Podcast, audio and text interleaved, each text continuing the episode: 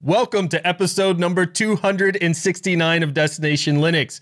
Whether you're brand new to open source or a guru of sudo, this is the podcast for you. My name is Ryan. I'm Jill. And I'm Michael. On this week's episode of Destination Linux, we're going to be discussing lesser known browsers. Which ones are worthy for you to be checking out?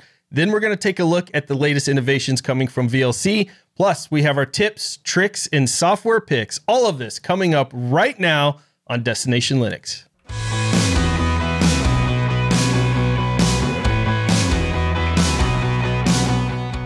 Before we get started this week, I just want to make a quick announcement that this is the last episode is going to be published on the main channel. We have our new show channel for Destination Linux. So if you are not subscribed to that, you need to subscribe right now to get updates to the next episodes. We'll have a link in the show notes and in the description of this video. And all of the shows are getting their own YouTube channel, and that's because we want to break it out so everyone can become fans of each one and you get the feeds directly when they have a new show drop. So make sure you're checking out for ways to subscribe to all the new channels. And the main DL channel that's been there before, that's where all your clips are going to be. So you can check out highlights from all the shows. Nice. All right. In our community feedback this week, it comes from Michael, not our Michael. At least we don't know yet. It depends how much they talk about KDE and stools and stuff. We'll see. We don't think it's our Michael in this case. They go on to say, Hello, DLN. Once again, writing in, just wanted to chime in on the topic of FOSS or floss, as Jill stated. I'm in agreement that we need to clarify what the expectations of the community are in the financial or other ways to contribute. Perhaps rebranding free software is in order. Michael's idea of Libre is a good idea, in my opinion. Plus, it would be cool name for a distro, Libre Linux. Personally speaking, I'm on a fixed income and cannot afford to make financial contribution to the projects I use. Though since I do administer servers and develop, I try to contribute with ideas and bug reports. Also, open source to me means take and use my code, but it does not mean take it and call it yours.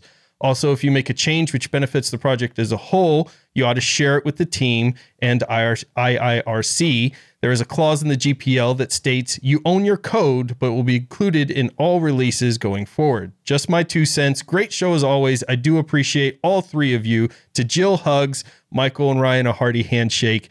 Thank you. Regards, Michael. Why does Jill get the hug and we Yeah, just get why a don't we get handshake? hugs? I like I mean, hugs too.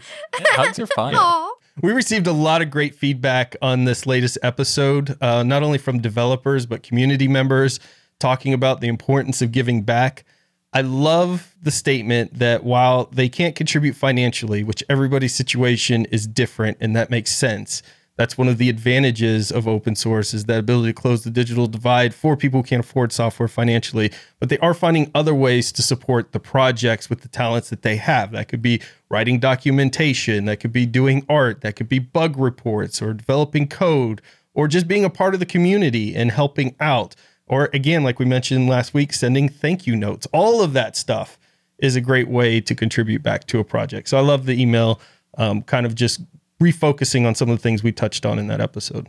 Yeah, absolutely. And I agree that all developers, you know, need to be sharing their changes and all that sort of stuff because when you create a fork of something or derivative of something, you can help the original one by sharing that code. And that's one of the reasons why I like to see code being released with GPL or something rel- relative to it because it means that they're going to have to be releasing that code in the same kind of way, which is always great to see. Although when it says the email says that uh, also open source to me means take and use my code, but it does not mean take it and call it yours you could kind of do that too. You can take open source and then kind of rebrand it and stuff like that. So it does matter which license you're using. And if you want to learn more about licensing, you can check out our episode License to Thrill of Destination Linux, where we talked about the different licensing of What a software. great name, License to Thrill. You did good on that Yeah. one, Michael. That was one. really awesome. Thank you. Thank you. And since uh, Michael talked about the word Libre in his email, I wanted to give a little example of where I use Libre and uh, what the actual definition of it is. So, at my organization and Linux user group, the Linux Chicks of Los Angeles, we actually prefer to use the word FLOSS or free Libra open source software in our mission statement. Our mission statement states Be polite, be helpful, a community for and by women interested in floss. So, in the dictionary, the term Libre means the most common Spanish adjective for free, but it isn't used to refer to something that is available without charge or cost. For that, the word to use almost always is gratis. So That's you know that was really interesting. So it literally, the definition fits what we were, what Michael's Yeah. suggestion of the word would be. Absolutely. Yeah, that's nice. And also the word Libre in French and Spanish Mm-hmm. means free, having liberty liberty or at liberty. So it you know, it has many meanings in that one word, but it doesn't necessarily mean free as, as Yeah, in and then you don't have to have the saying "free" as in Yeah. uh, freedom, not Yeah. free as in beer. Uh, when Yeah. you're using that. So there you go. That's our big push on the show is to move from Free software to Boss Libre to- software. Libre software. There you go. yeah. Well, Michael, thank you for your email. We love hearing from our worldwide community. What we want you to do is get the official DLN mug, fill it with some coffee or bubbly, sit down on the nearest stool, and send an email to comments at destinationlinux.org. And if you want to join in the community discussion, then join the DLN community forum by going to dlnforum.com. This episode of Destination Linux is brought to you by DigitalOcean. Cloud computing can be, let's say, complex, but standing up reliable, affordable cloud infrastructure really doesn't have to be. At DigitalOcean, you get in a comprehensive portfolio of compute, storage, database, and networking products to put your cloud infrastructure in capable hands so you and your teams can get back to doing what matters most building world changing apps that grow your business. And DigitalOcean also offers tons of great features like predictable pricing, robust product docs. The amount of tutor- tutorials that they have are thousands and they're all fantastic and they keep them updated, which is kind of rare. And when you look at tutorials online, they keep them updated and that is super important. And they also have tons of other great services. So go to do.co slash tux 2022 to get started with your account on DigitalOcean. And if you get started with that URL, you get a $100 free credit. That's right, a $100 free credit just by going to do.co slash tux 2022. So you get all of the things I mentioned, and you also get the compatibility with their infrastructure to, regardless of your size of your team, whether you have a team of one or teams of a thousand people, you can use their simple, powerful cloud computing and grow at DigitalOcean. And as a listener of the Destination Linux podcast and a member of the DLN community, remember go to do.co slash tux 2022 to get your free $100 credit on DigitalOcean's awesome cloud platform. Thanks again to, DigitalOcean for sponsoring this episode of Destination Linux. So I'm so excited to share this topic with you guys because I originally dreamed up let's talk about all of the lesser known browsers out there. Then when I was doing the research for the episode realized just how many there actually are and kind of kicked myself for wanting to do this topic but then again fell in love with it again once I started Yes. looking at all of them. So on this show, we've talked about Firefox, Chrome, Opera, Vivaldi, Brave, the more well-known browsers. And each time we get comments from the community saying, but what about Waterfox? What about this other lesser known browser? So this is the episode where we spent all week diving into these other browsers. In fact, we're checking out LibreWolf, Pale Moon, Waterfox, Epiphany, Falkon, IceCat, Sea Monkey, and Konqueror, all to see which of these browsers are as good or better than the bigger names out there. So, Michael, I know this was a big test. You had to download a lot of different browsers. I want to start with you and ask a couple questions. How did your testing go this week with these other lesser known browsers? And I guess what is your biggest surprise and what was your biggest disappointment when you were looking at these browsers? Okay, so that's interesting. So first of all, you say we're going to talk about all these browsers. I actually talked about. I actually loo- looked at a, f- a few more as well, just just because. Oh, wow. Okay. But uh, for the your question, Overachiever.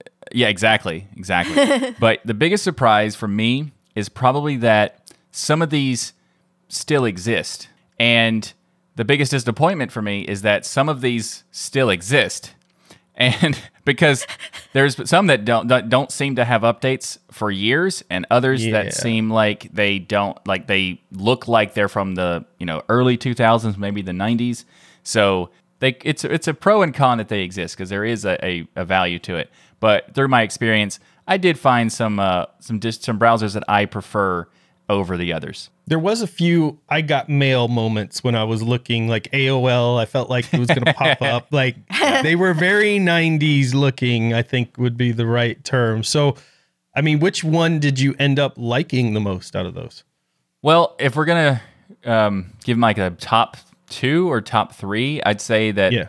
Uh, LibreWolf was one of the top options because it's it reminded me very much of Firefox and all the value of Firefox with a little bit of extra stuff on top.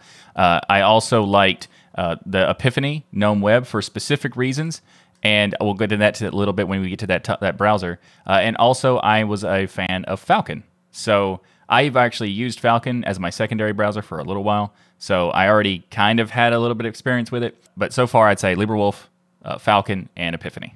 Okay, Jill, I know you are the positive force on this team, so it's hard for you to use the word disappointment, but Yeah. I still have to ask what was your biggest surprise looking at all these browsers? What was your biggest disappointment?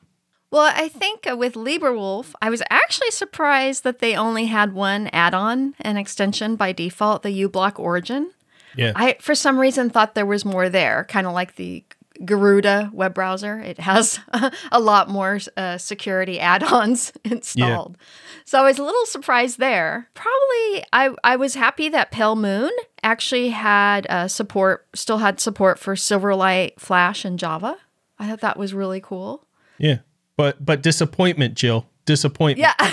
okay. Well, Give us a negative, Jill. Say something honestly- bad about something. honestly, I wasn't disappointed with any of them. Jill I thought can't. She can't. She what she said that her disappointment is that there's not more browsers to look at. There, there you go. Yeah. there you go. yeah. Absolutely. And I I did look at uh, quite a few more that aren't on our list. Oh, good. I can't wait to um, hear about some of those. Yeah. So, but I love my my favorites in the list are actually SeaMonkey because I like the old school Netscape look, and uh, GNOME Web. Interesting choices there. Yeah. Nice. So for for me, I really fell in love with LibreWolf and WaterFox. Those were the two that Yes. just kind of blew me away in, in, a great way. Now, it's not that I hadn't checked these out in the past, but I never really spent time with them. And I think if you get nothing out of this main topic, it's go check out these other browsers that may not have the big advertising budget as some of the ones that you're more familiar with, because there's some amazing work going on in here. And these two were the ones that fit my personal use case for browsers, and everybody's use case is different. So while I may look at SeaMonkey, and I did, and go, this looks like I'm waiting for an AOL prompt, it's very old looking. Jill is a perfect example, said, I love it. I want all of that. And we'll talk about some of the pros and cons and why you want to make that decision. But LibreWolf is very special to me because one of the things that we do for our patrons is we pipe in audio. We have two services, VDO.Ninja and Jitsi. And in Jitsi is where all of our patrons during the show get to watch without the delay and they get to hang out with us in the after show and things. And I have to pipe that audio in between two browsers with VDO.Ninja. So you got VDO.Ninja in one, Jitsi in the other.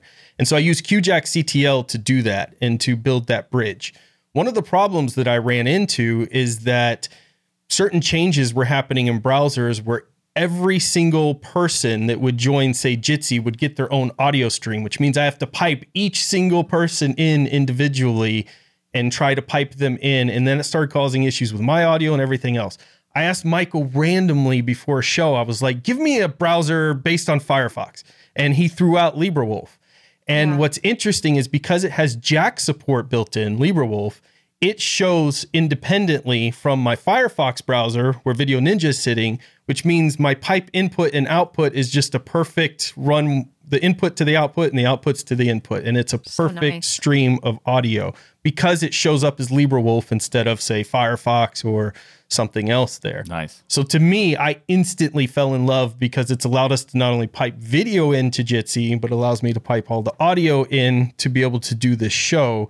And so for that, LibreWolf, I love you.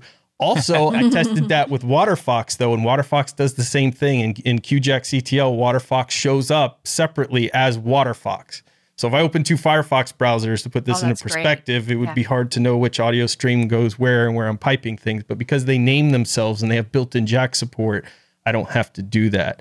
One of the disappointments is I need browsers that are usable across all platforms, Linux, Mac, and Windows. I don't like my systems having different software. If I'm on uh, one of the MacBooks or I'm in Windows or I'm doing something with the kids' computers, I want to be able to use the same browser everywhere. And some of these browsers do not support all the systems there. So that would be number one. And the number two thing I was disappointed in is not having mobile apps. None of these options we're talking about have a mobile app at all. And I like to use the same thing like I do all my computers and different operating systems. I like to use my mobile apps have the same browser as well. And so that was a little bit of a disappointment for me. And then finally, see, Jill, I'm going to make up for your disappointment because I've got a whole list. Just a list. Uh, my disappointment was with GNU IceCat not being Oh, updated okay. since 2019. Yeah. Now that's true. we we Yeah. checked this. I even had Jill, you check it, Michael, you checked it. There's no update Yeah. since 2019, but they're not saying it's deprecated. And to me, this is potentially a security nightmare because it'd be very irresponsible to have a browser out there that you haven't updated in years, but that people go and say, "Hey, I like GNU stuff. I want to use GNU, or I follow the GNU Foundation, so I'm going to go and download this browser and not be having those security patches." So I can't say for 100% they're not updating it.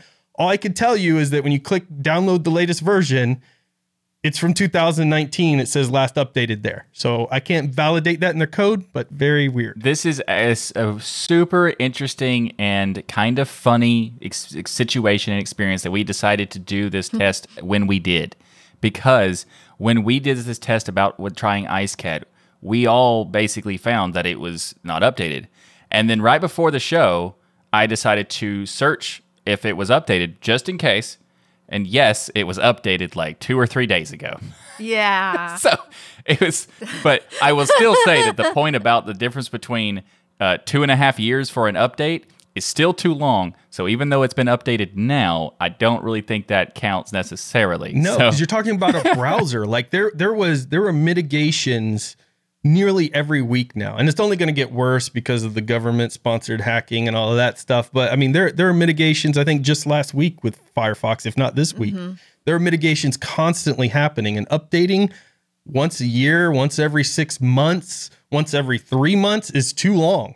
Yeah. It's too long in there. And so to me, I think they're putting their users at risk with that. That that's my opinion. It seems like that's what's happening. Unless they're doing something behind the scenes I'm not aware of. I would just wanted to make sure if people go look it up, you will see an update. Depending on your distro, you'll see an update. Not all of them have Yeah. updates, but some of them do. And it was just kind of like, what are the odds that that's when, right when we're about to talk about it, it changes. Well, that happens a lot with things we talk about. When we talk about it on the show, then all of a sudden the companies will go and fix it and then go, nah, and we're like, look, we got a date stamp there that Yeah. shows otherwise. All right, so let's get into some of these that we liked. So LibreWolf is a fork of Firefox. It's focused on privacy, security, and freedom. So that's their big tagline. There's no telemetry. It's got private search, and as Jill mentioned, uBlock Origin is included the way they build this is it's built from the latest Firefox stable source for up to date security and features. So you get all the stuff that Firefox is doing with their source code, but then they go and remove the telemetry. They have a private search by default and those type of things. It's available as a Flatpak, but wasn't in the Fedora repository itself. And we mentioned being integrated beautifully with QJack. I like LibreWolf a mm-hmm. lot. Like I could use this thing as my main browser all day long. Anybody else want to comment on some I- of the things about LibreWolf? Yeah, I like LibreWolf a lot also because of the security aspect. And I've actually been using it more, Ryan, since you said uh, months ago that it works really well uh, with Yeah. Jack because I use Jack too. So I've been really enjoying that and that it, that it shows its name in pavucontrol and uh, QJack. It shows the correct name, not just Firefox. Yeah. it's so nice. Yeah, that is, that is very important. I, I think that LibreWolf is, is a great browser. It's, it's when in terms of like what I was looking for, um, I am a big fan of Firefox. I've made that very clear probably a hundred times now. but I think that uh, Firefox is a fantastic browser, and I've always wanted to see the forks that exist to be uh, fo- based on a fork of Firefox. So when LibreWolf came out, I was like, okay, this would be cool. Let's see what it is. And I didn't really get around to testing it for a while. When Ryan asked what browser to do, this is the one that popped in my head because like I knew it was a thing that was based on Firefox, but I hadn't tried it. So I'm glad that my suggestion worked out. Because I had no idea. And now that Yeah. we are talking about it on the show, uh, I did take the time to test it out, and I w- I'm very pleasantly surprised that it is as good as Firefox. It's they're, they're keeping up to date with what Firefox is doing, and they have an, another approach to do different things. So they don't they, they remove certain uh, pieces that Firefox does. They add extra stuff as well, and they make some different configuration changes. So overall, I think LibreWolf is a fantastic alternative, and I would be fine with making it my secondary. In fact, so Yeah. Mm-hmm. I, and I also want to give a shout out to the web developers of LibreWolf. They have one of the best looking websites. It's very clean. It Nice. feels modern. I don't feel like I'm using a project that's made by somebody in their spare time. It could be, I don't know, but it doesn't feel that way because the website is so well done and put together. Everything that I want, the main features are right there on the web page. It's very easy to understand. It gives me a lot of faith in this product when I when I look at it. I just want a mobile app. So LibreWolf, the community, maybe we can help get a mobile app mm-hmm. going on on Android and iOS there. Now, I'm surprised nobody mentioned Pale Moon as one of their favorites. It's a Goanna based web browser. Mm-hmm. It's forked from mature Mozilla code. It provides the group navigation but- buttons, bookmarks, enabled by default, tabs the next page. So they kind of took some of the things that people liked in the old Firefox, I think, and kept them as their defaults uh, versus changing.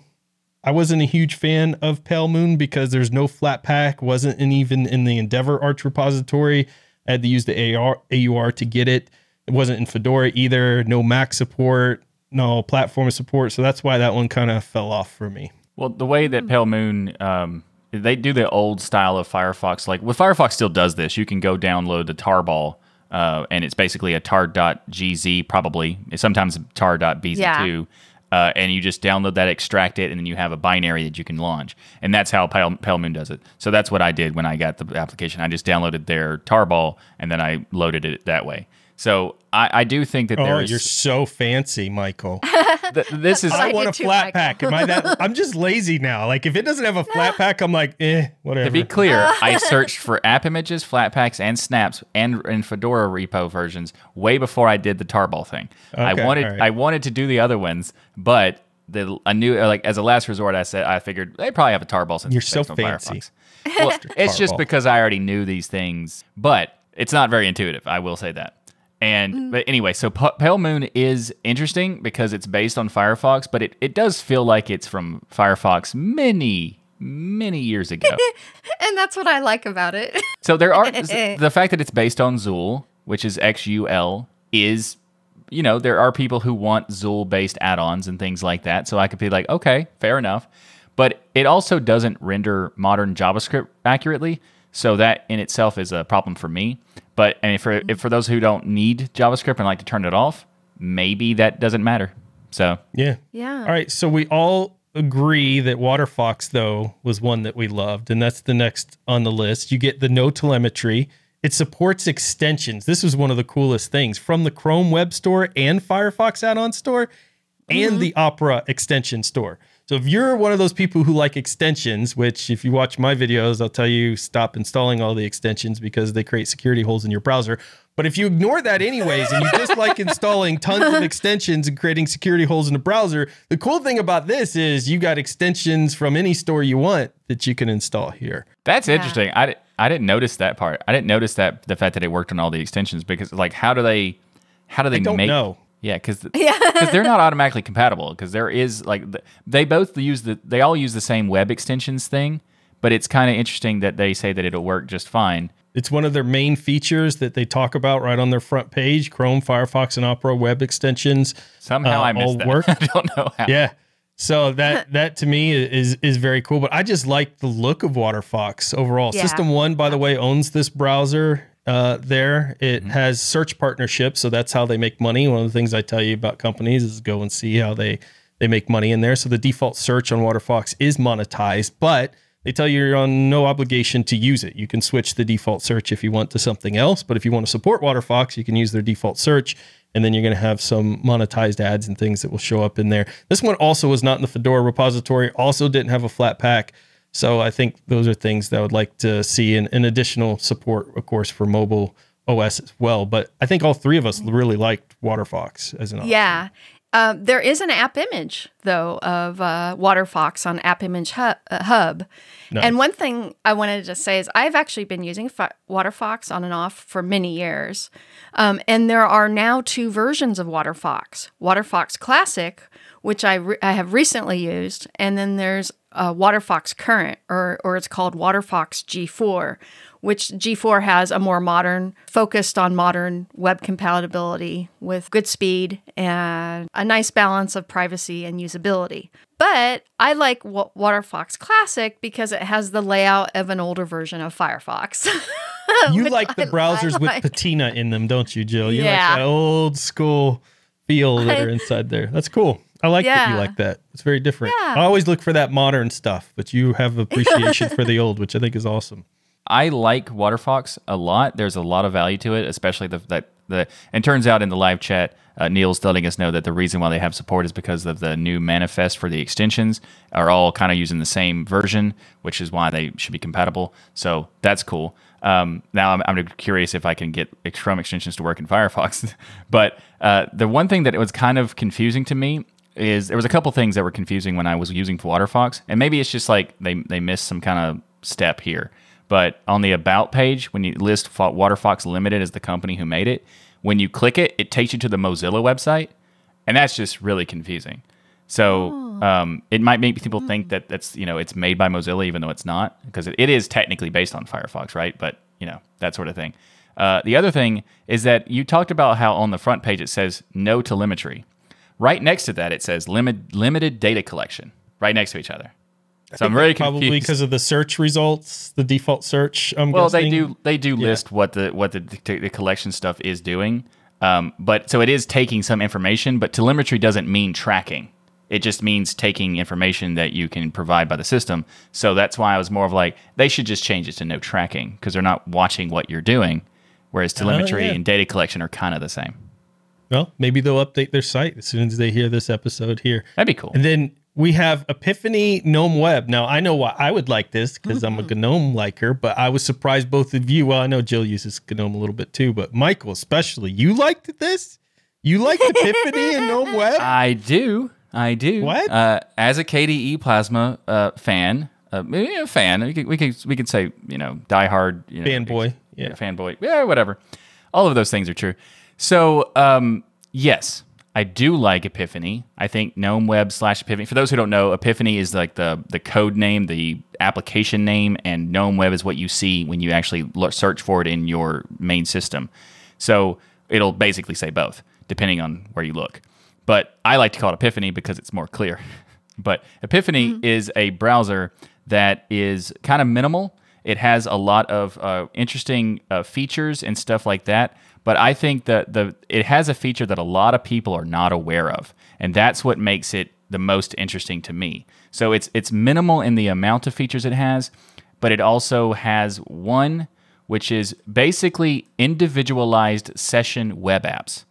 This is very, very powerful. Now, what I mean by that is compare it to Firefox with the multi containers app thing or multi account containers. You can say that they're similar in the sense that there is a multiple set, uh, individualized sessions for those things. The way that that GNOME Web slash Epiphany does it is that they have a web app store. So you, when you create a web app, it actually creates a specific window for that application with that session.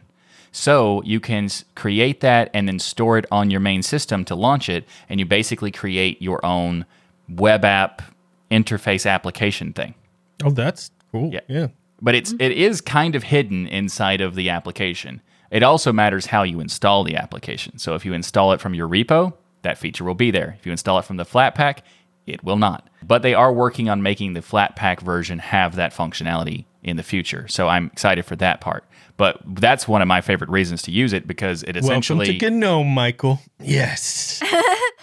okay. It well, starts I mean, with the browser, I mean, then we take over your desktop. It's I gonna mean, I'm still using Epiphany on on Plasma, but you know, it is a it is a good browser, especially for that feature. I I'm a big fan of that feature, and I would I would love to see more more browsers do that. And and for, before anyone you know responds in the comments or sends an email about this, Chromium slash Chrome and anything based on it, do not do this. What they do is create a Chrome app but it's the same session as the browser. So if you make three of the same app or the same web app, it's the exact same login across all of them, including your browser. Whereas GNOME Web slash Epiphany is an individual session per web app. So you can have multiple accounts logged in to each one. That's the that's the difference. I love how you went and proactively attacked the um actually comments that we would get Every there. time I've ever love mentioned this that. part, I love that. yeah, I just I just feel like it's gonna happen. So So I actually run uh, GNOME, GNOME uh, Web in Window Maker. so that's where I tested it. nice. So it, it is actually one of the most underrated browser, like Michael was saying, and and it is fast and nimble and fully integrated into GNOME. And it's very, very easy to use. In fact, it has two separate areas where there's settings. They have a more minimal, minimal settings hamburger menu, and then they have a more uh, one with more details as well. That's kind of hidden out of the way. Epiphany really has the minimal feel of a browser for reading the web and documentation. And I'm sure that's a lot of the reasons why the GNOME developers wanted a web browser. Yeah. And uh, yeah, it actually, the name Epiphany, it was Epiphany from 2002 to 2012. So it's been GNOME Web for a long time, but I'm used to calling it Epiphany, and they do still call the project Epiphany. Well, I, I would just like to suggest to the GNOME team to consider going back to Epiphany as the name of it. Yes. because I agree. Mm-hmm. Well, the reason the uh, I'm not sure, I'm curious if you if you if your your reason is the same as mine, but the reason I have it is because the SEO and the searchability on search engines is 100%. impossible. oh, yeah. So Yeah, if GNOME Web is not a good name. They need to go back to Epiphany. Yeah. Epiphany, by the way, is a fantastic name. I really like Yeah. it. It, it would help with your SEO. It would help with its popularization. It would help know people know that they're using a different browser uh, and what browser that they're using out there. So I 100% agree. We need, we Yeah. need to do that. Yeah. Oh, it also had Firefox Sync, and that was one of the things I was surprised about because I had never really looked at that before. that was cool too. Yeah, that was Yeah. surprised because Epiphany Yeah. is it's based on WebKit. It uses WebKit powered by WebKit, so that makes it Mm-hmm. different than some of these other ones we're talking about. Now, I thought Apple developed WebKit, but you corrected me in that. So there, there's a lot of th- the Apple is a was basically in partly developing of, of WebKit. Then they eventually took it over, and then there's a lot of other things. And I do want to get to the history of something, but I want to wait till we get to the thing that actually like is the the Okay. core of where it all comes from. But there, but WebKit is the also the predecessor to Blink, which is the Chrome Chrome engine. And so it's it's still being maintained and that sort of thing. But I agree that it was kind of cool that Firefox Sync was uh, added to this because you expect it with LibreWolf and you expect it with WaterFox. But with Epiphany, it's just nice to see that as an option. it plays YouTube videos actually really super quick. And I realized that was one of the reasons why I like the Epiphany browser so much. And so I actually played a lot of our previous episodes of Destination Linux on it. And it Nice. just because it's super smooth.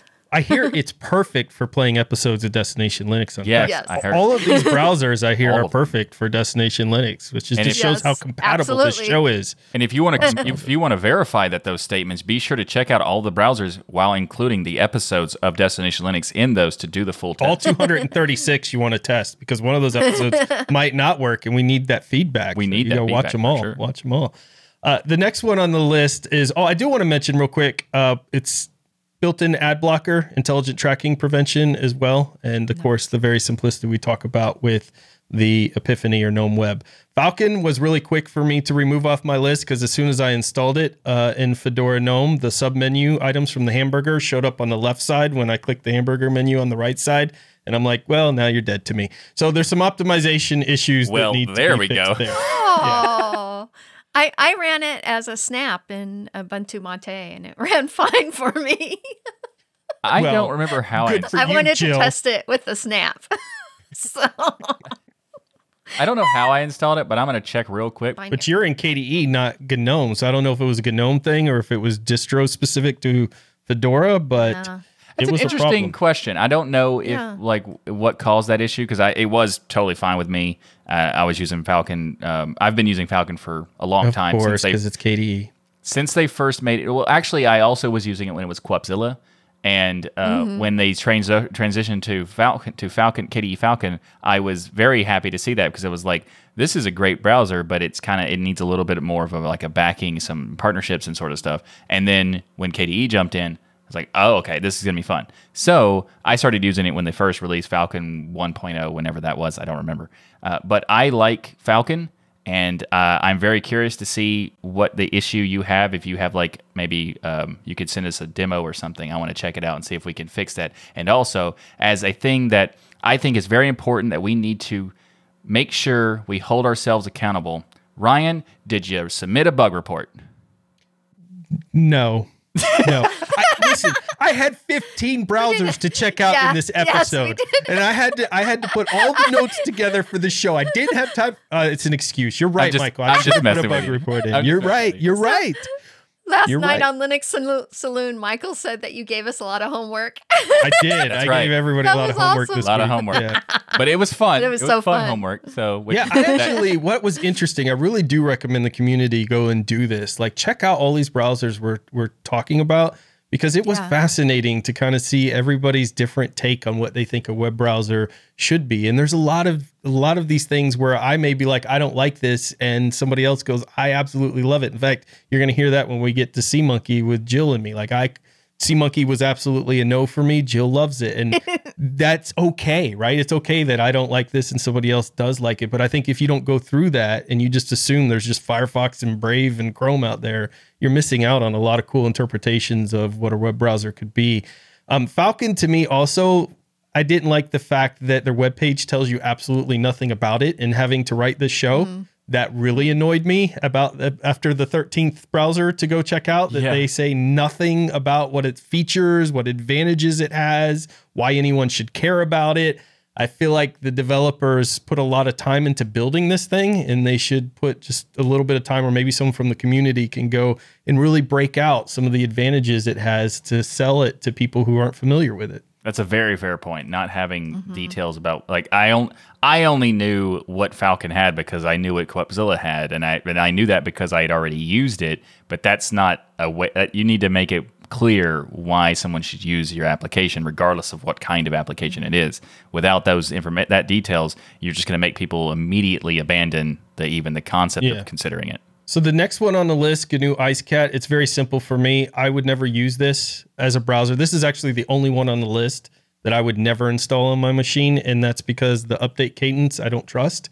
Based on what we saw, even though it was updated now, it was like two years in between. Yeah. Uh, for a browser, to me, that's eh, again, they may not be being transparent about their updates. In that case, you need to fix that. Or they are being transparent about it and you're not updating a browser enough. But this is a rebrand, not a fork of Firefox. And you have to make sure in a browser world that you are constantly, constantly updating. And that's what I expect to see with a browser when I'm looking through its notes. So for me, I would never touch GNU IceCat. Yeah, I would agree with that too, solely because of the update. Well, I looked into it more. I went to the Git and looked at the source code and see when the last commits were. It was interesting because you're right that they are kind of being transparent in terms of like the code, but you have to look at the code to see this. And they are. There was an, a, a period where it was, I think it was September 2019, and then a couple days ago, and that was just like the weird timing of that is kind of funny, like we talked about earlier. But uh, I did test to see if it was available in uh, Fedora, and it is now, which is kind of funny. Uh, but I also chose to not install it for the exact same reason. Yeah. GNU IceCat, it does have a very interesting history. I mean, it used to be GNU Iceweasel. And back in 2006, Debian rebranded Mozilla Firefox to Iceweasel. And I thought uh, they were yeah, it- separate. I thought IceCat was made by GNU and Iceweasel was made by Debian. uh, actually, no. Um, IceCat came from Iceweasel. Oh, that's So yeah, so that was an interesting. I I, I remember following that history because I was using Iceweasel a lot back in the day with Debian. yeah. That's cool. Yeah, I, I do think that IceCat is interesting in terms of like what their goal is to do of like because of course it's a GNU thing, so they're removing certain things that they disagree with in terms of like the free software slash Libre software thing. Um, but at the same time, I mean, Yeah, it's a browser. You can remove those things. That's really wonderful, but uh, update it. That would be actually more wonderful. All right, SeaMonkey. Let's talk about SeaMonkey. Jill, I Woohoo. opened this thing up And uh, again, I was waiting for the you got mail prompt. It's very 90s AOL Netscape looking design, very dated for someone who's used to the more modern browsers like LibreWolf and things and their look. But it's all in one. This is like the Swiss Army knife of browsers. So tell me why you Absolutely. like SeaMonkey. Tell me why I'm wrong. I'm okay with being wrong. Okay, so yes, it is a, a, a Swiss Army knife of browsers. It's a full internet suite. It's an email client and has a news group and feed client and even an IRC chat and an HTML editor all in one browser. And it was actually created in 2005 after the Mozilla Foundation decided to focus on the standalone projects Firefox and Thunderbird. And it is actually based on the same source code, which grew out of Netscape Communicator, woohoo, and formed the base of Netscape 6 and Netscape 7. You can't cheer on your own words, Jill. You, you oh, that's something Michael would do. He'd say something, go, yeah. That's not. So- yeah, I would. cool. I have actually been using SeaMonkey a lot la- lately, and I used it for our show notes today, in fact, Nice. because I've been using it so much. And I remember using SeaMonkey years ago when it came out in 2006 or so on uh, Debian.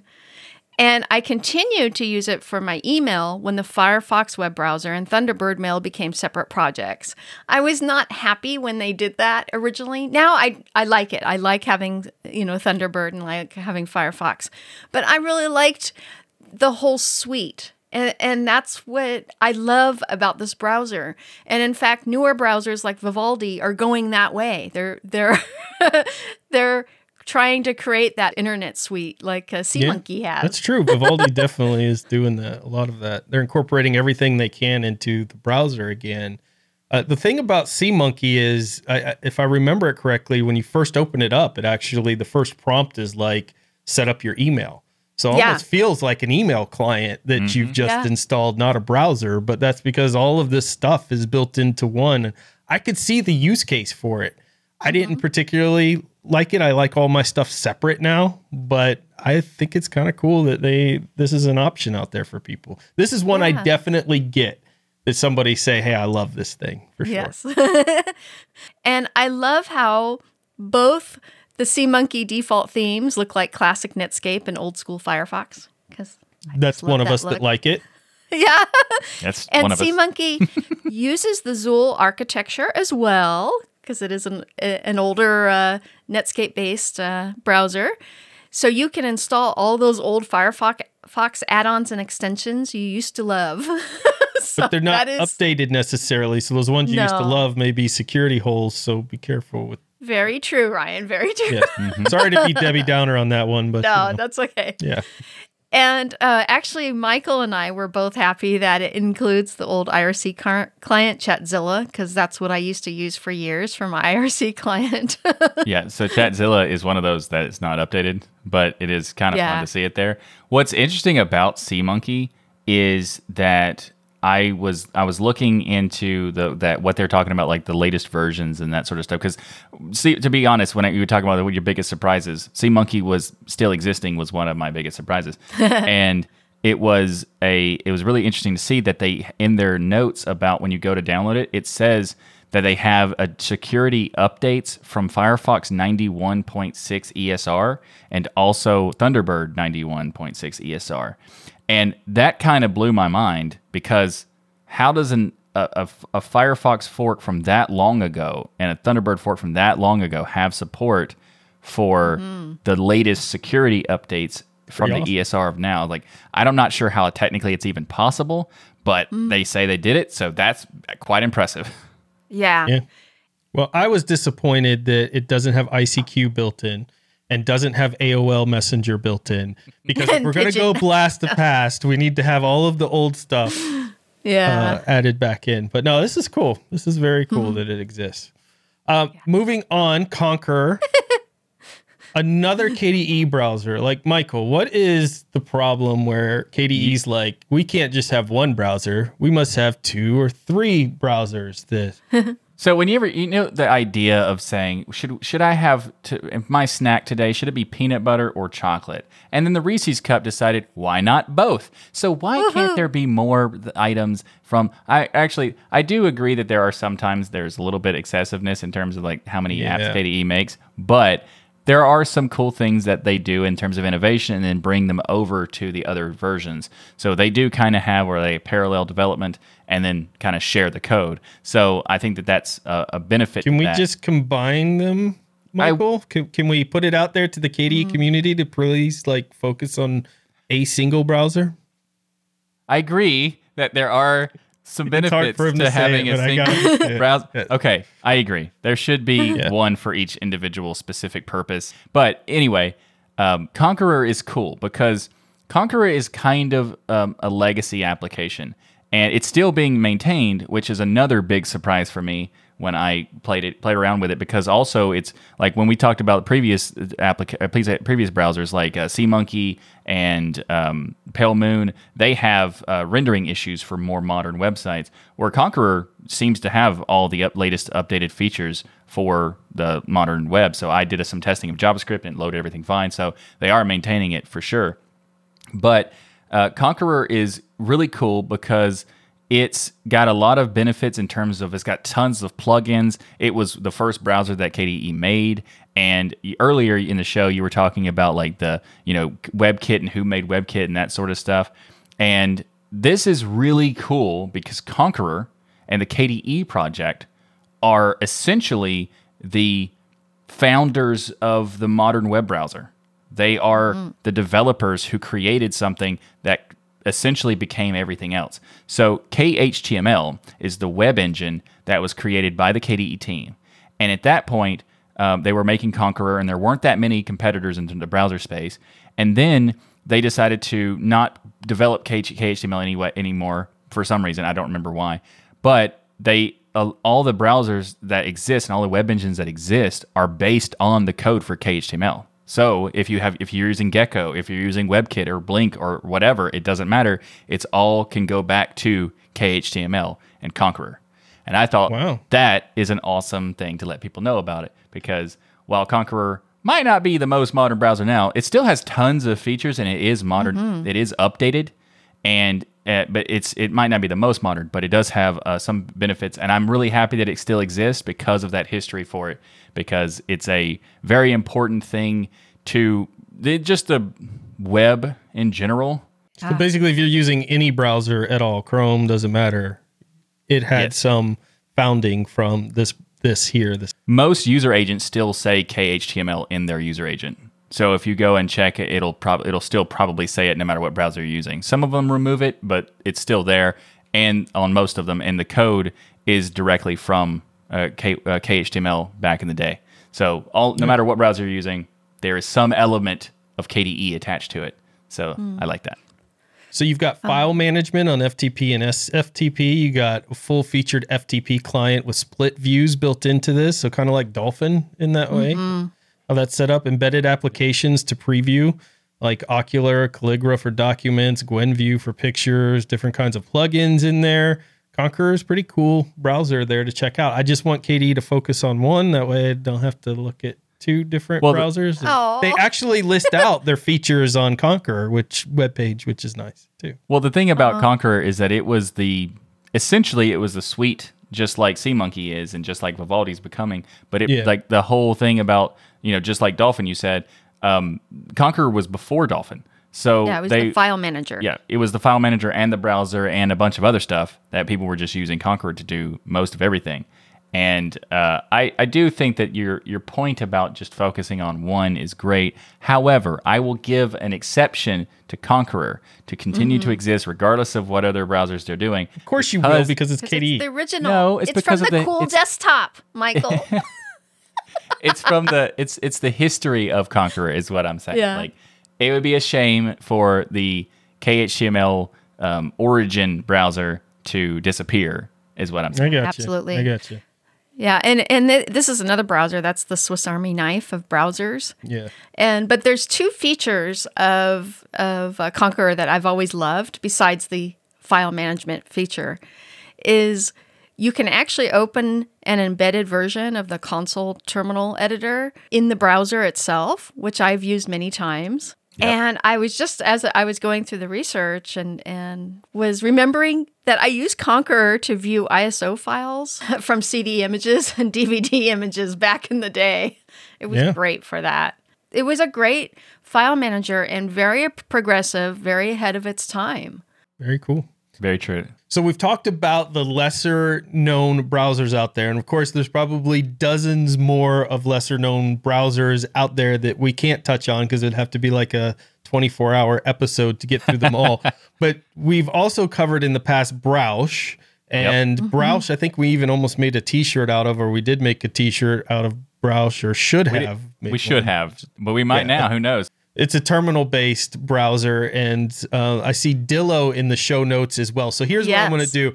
I want to know. I gave you all of this homework. This took hours for you guys to go through all of these. I know because it took me hours Yeah. uh, to write it to begin with. But you still were like, but I got to go look at some other browsers as well. So Jill and Michael, I guess we'll start with you, Jill. What are some of the lesser known ones that I didn't cover here in the notes that you also like or checked out?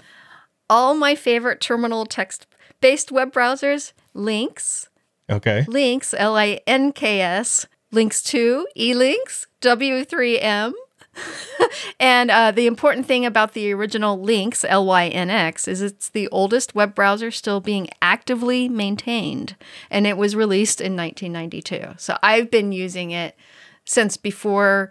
Uh, before the graphical web. Nice. that was a thing. And also to the point of Dillo. I love Dillo. Dillo.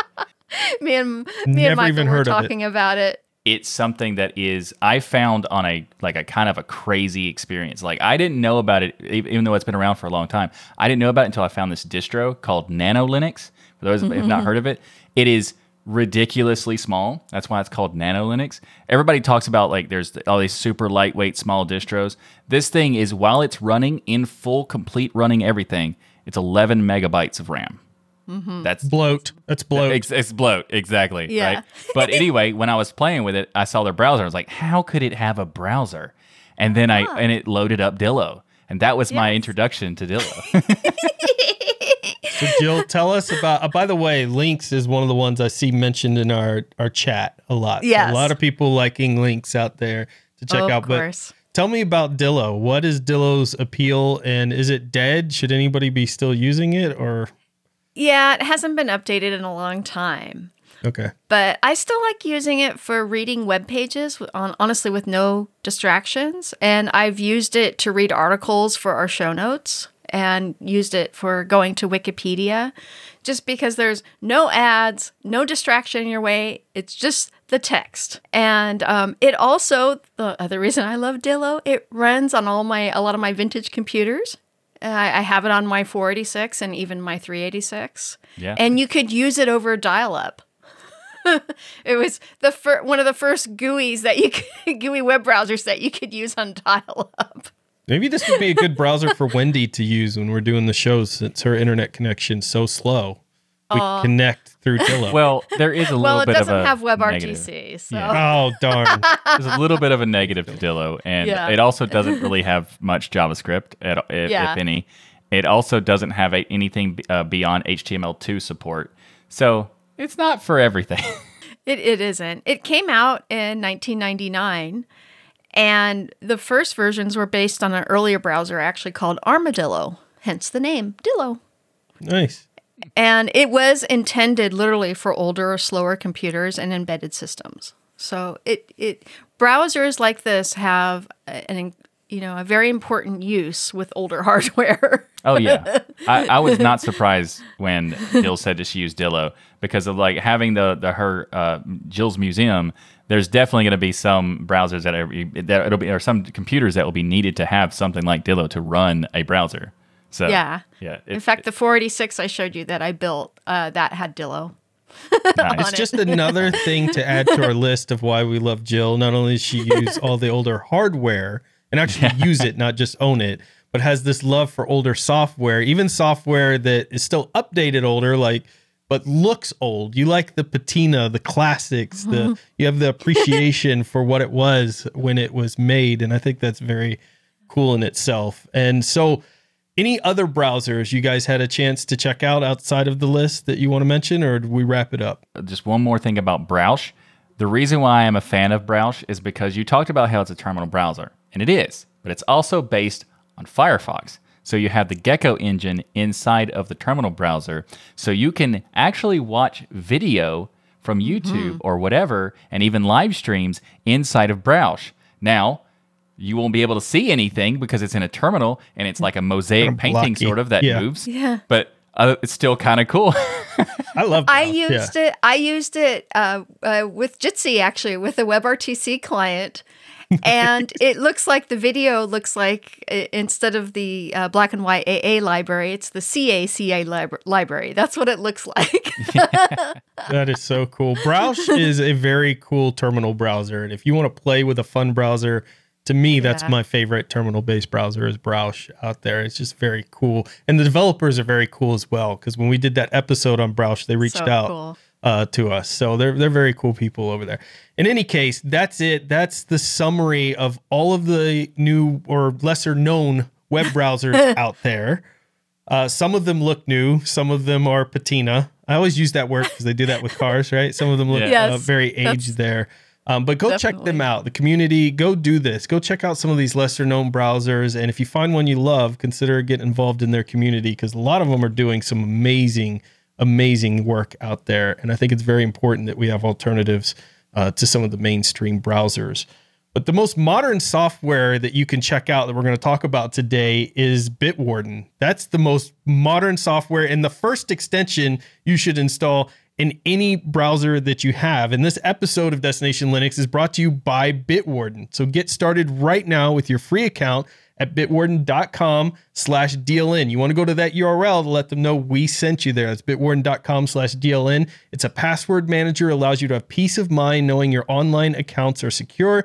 Bitwarden provides you the tools to store all your passwords in a secure vault, auto generate those passwords for you, and even automatically fill them in on the web pages. You can access your data across many types of devices like your web browser, mobile apps, desktop applications. We just talked about how important it is for browsers to be across all of the different OSs out there. Bitwarden has that. There you can be on your mobile device, they could be on a Windows machine, a Linux machine, a Mac machine. Bitwarden is everywhere.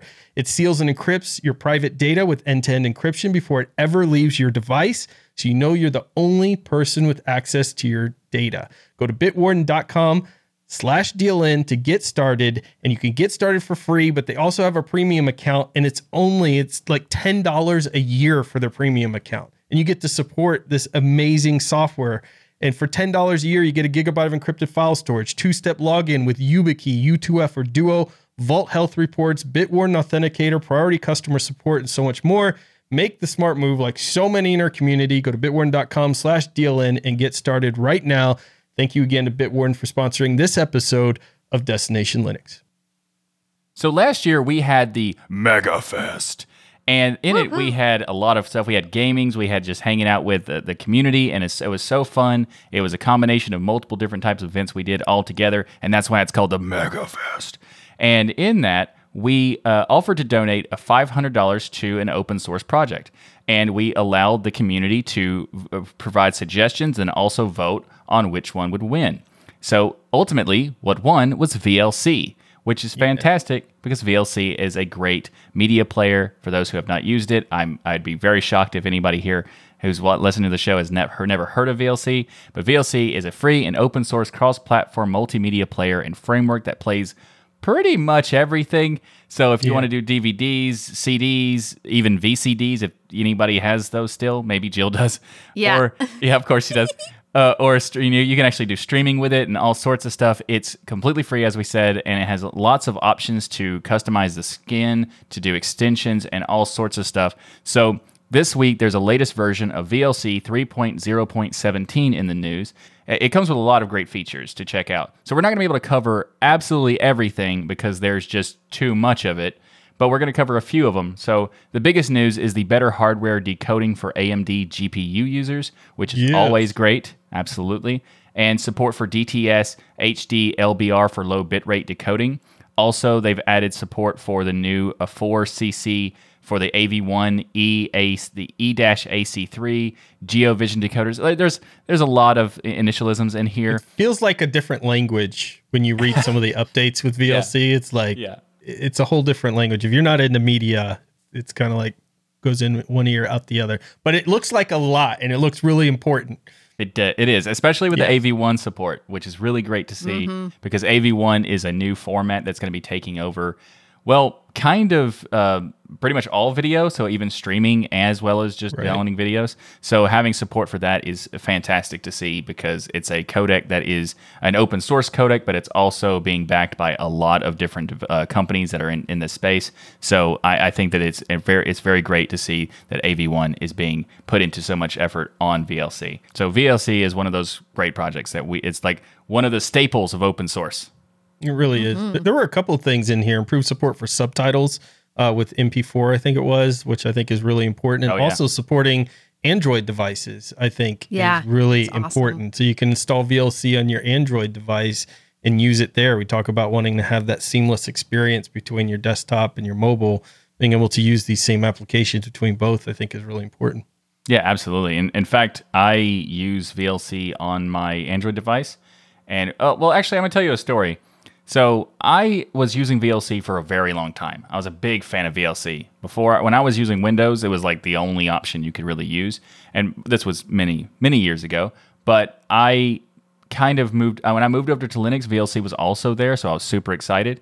And then somewhere along the lines, there was some kind of artifacting experience that I had, and there was like some weird mosaic stuff happening, and just it was just issues. So I switched to MPV and to use as a player instead, and that was many years. I was using it for a while. And then recently, I was talking to someone about it, and they were talking about how VLC has fixed all of those issues, and it just works great now. So I was like, okay, I'll go, I'll go check it again.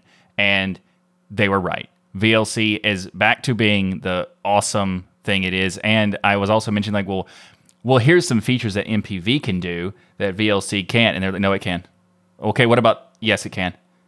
What a yes. So apparently, everything that I liked about MPV is now in VLC, and a lot What's more What's interesting about your mm-hmm. story, Michael, is I had the literal exact same experience. I can't pinpoint the exact time, but there was a moment like a year or so ago where VLC basically every time I would play a video, it was artifacting it over or making weird colors over it or something was happening. And I downloaded MPV and didn't have that problem. So I just switched to MPV entirely and never looked at VLC for a while. And then recently was like, I wonder if VLC ever fixed that and installed it and used it. And I just love VLC. It it's kind of gives me that old school feel too. Like there's nostalgia attached to it. I mean, it looks modern, but there's just nostalgia attached to me in VLC. I want to use it everywhere because I just love VLC. And I hate that they went through that issue. It sounds like we both ran into it at that point, but they fixed it since. And a lot of the stuff they're working on here is super important. So, Jill, you also do something really cool with VLC and streaming with mobile. So, tell us about that. Yeah, so I've used VLC for years for uh, streaming on mobile from from uh, YouTube streams and other other uh, platform live streams, just so I wouldn't get all. I have to use the YouTube app and get all the ads. It's really nice. And sometimes I've even recorded them with it because that's a feature that VLC has is that you can uh, uh, record uh, any video format you want and re-encode it and transport it. It's it's just amazing for that. It's really the Swiss Army knife of video players. it really is. So, you'll take a YouTube URL, you'll stream it through VLC instead, and that removes the ads out. yeah, correct. Oh, that's like a super tip there. I mean, And- listeners, you don't do that because then we won't get money from the ads, but we can do that because, well, that's not fair. Yeah, you can. Yeah. I That's know. very I- cool. You I skip like getting the ads. For, in fact, I play. I pay for YouTube Premium, so I am paying for ads. There you go. Okay, that, that's the right way to do it, Jill. That's Of the oat, you're the always above the law. style. I like it. Yeah. Well, there you go. VLC is doing lots of cool things. If you haven't checked out VLC, if you ran into the issue like Michael and I have and left it for a while because there were some issues, go check it out again. They've got a new version coming out. Lots of cool stuff in there. Our software spotlight this week is Git Cola.